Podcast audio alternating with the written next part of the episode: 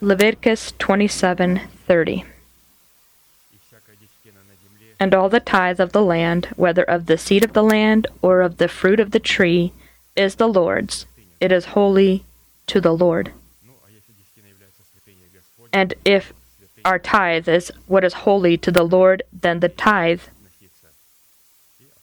uh, requires knowledge, or our knowledge of what it consists of.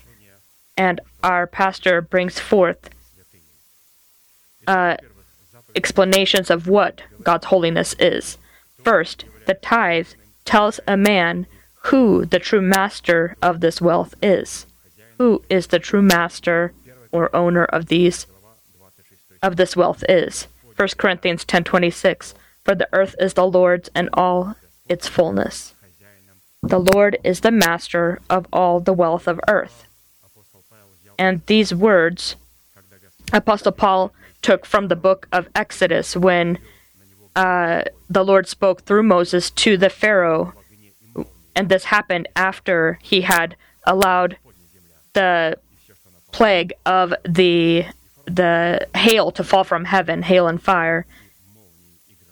And after Moses had told him these things, that the earth is the Lord's and all its fullness, the Pharaoh agreed to this. He said, as long as this all stops, the hail stops and the fire. And so, to understand that the wealth that I have earned is not mine, but the wealth that the Lord has allowed me to have, it's necessary that upon the Philistine lands there be uh, hail and fire, uh, so that God can condemn all that are in the field. This is the intellect that tries to uh, evaluate the Word of God and evaluate the Scriptures of what is good and what is bad, so that our will not be according to our intellect that has not died in the death of the Lord Jesus Christ, or our emotions, but what our soul, that our soul and our mind be dependent upon the Word of God, the truth of God that's in our spirit. And so we need to look at what we receive by grace and by faith.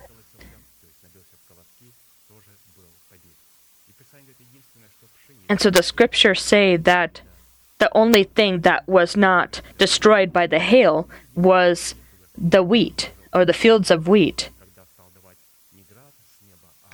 And if you remember in the wilderness when God began to give his manna from heaven, that was, this was a different form of hail. Manna uh, is another form of, in another form of hail, or symbolically this hail that came down, that destroyed the Egyptian wheat fields. And so when we honor God with our tithes and offerings, uh, the primary thing we need to remember uh, that uh, that God, using his manna, had destroyed the Egyptian uh, fields of wheat within us. Giving our tithes gives a person the ability to honor God and to acknowledge his authority over himself. God's authority over himself. Proverbs three, nine through eleven. Honor the Lord with your possessions and with the first fruits of all your increase, so your barns will be filled with plenty and your vats will overflow with new wine. Honor, it says, honor the Lord. What does it mean to honor the Lord? That means make God heavy and honorable. If we don't honor God, then our God is very light and does not have any weight and is not considered or honored by us. And no one wants to serve such a God. People will be more interested in serving a different God. They're interested in serving a God who is weighty, who is who is on, worthy to be honored. Third, giving your tithes gives a person the ability to demonstrate a person uh, to demonstrate his love to God, and God will then bless us with all of the spiritual blessings. Malachi three ten. Bring all the tithes into the storehouse, that there may be food in my house. And try me now in this, says the Lord of hosts, if I will not open for you the windows of heaven, and pour out for you such blessing that, that there will not be room enough to receive it. You could say, well, uh, where is it talking about love?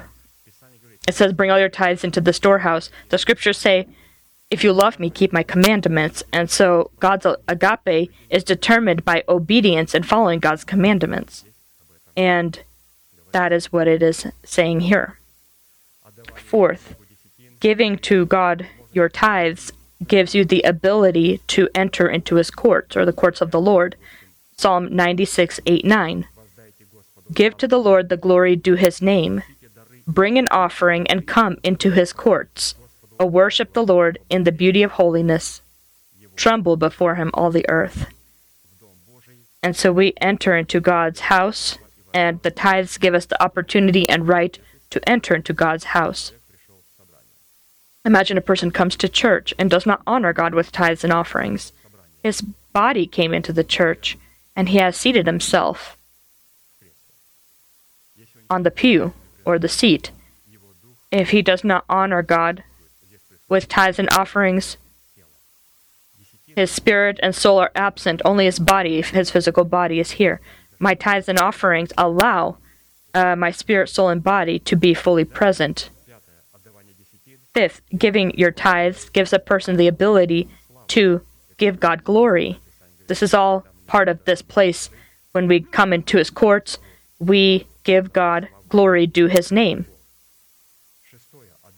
Sixth, giving your tithes gives a person the ability to worship God in the beauty of holiness. Again, the psalm says, "O worship the Lord in the beauty of holiness."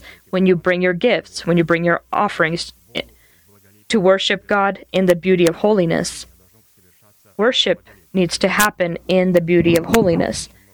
And there are many forms of false religious worship that where people are laughing, shouting, jumping up and down as monkeys, and other religions where you have your head down, your behind upward, and in this way, they they think this is worship. And so you, when you see worshiping uh, of the Islamic people, you'll see how they're bent over like that.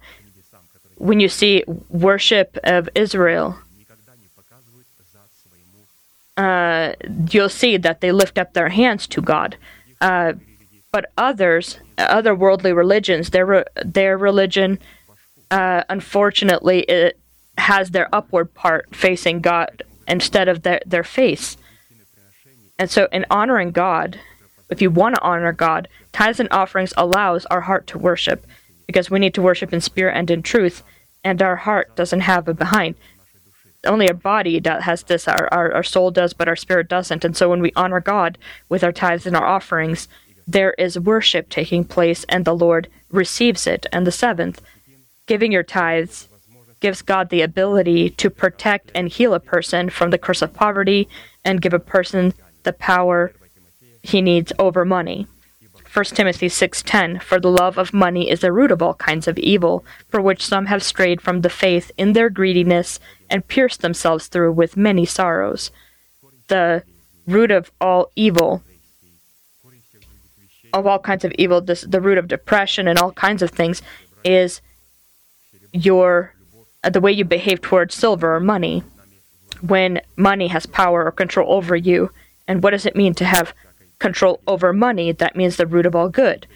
And so right now we will sing a psalm, and we will partake in this wonderful service that we have the privilege to do, where our spirit will worship, and our body through our spirit and the Holy Spirit, where we will honor God. We will demonstrate that our God is weighty. He is a God who is worthy of, of praise and honor. And we will demonstrate our love, and love is demonstrated by obeying God's commandments, following God's commandments that are written in Scripture. Let us stand up, and we will sing together.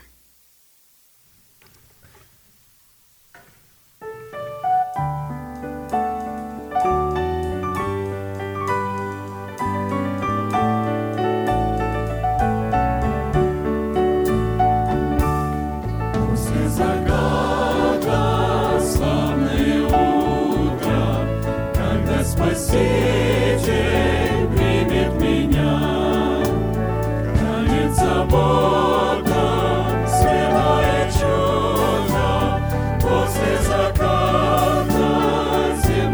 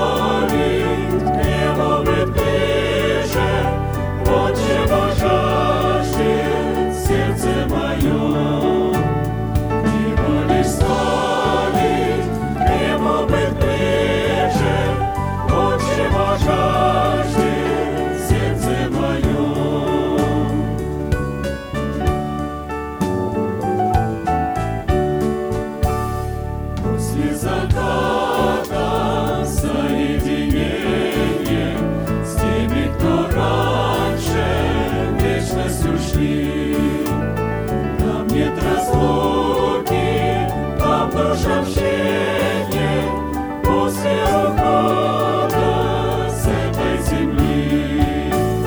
Нам нет разлуки, нам душа общение после ухода с этой земли.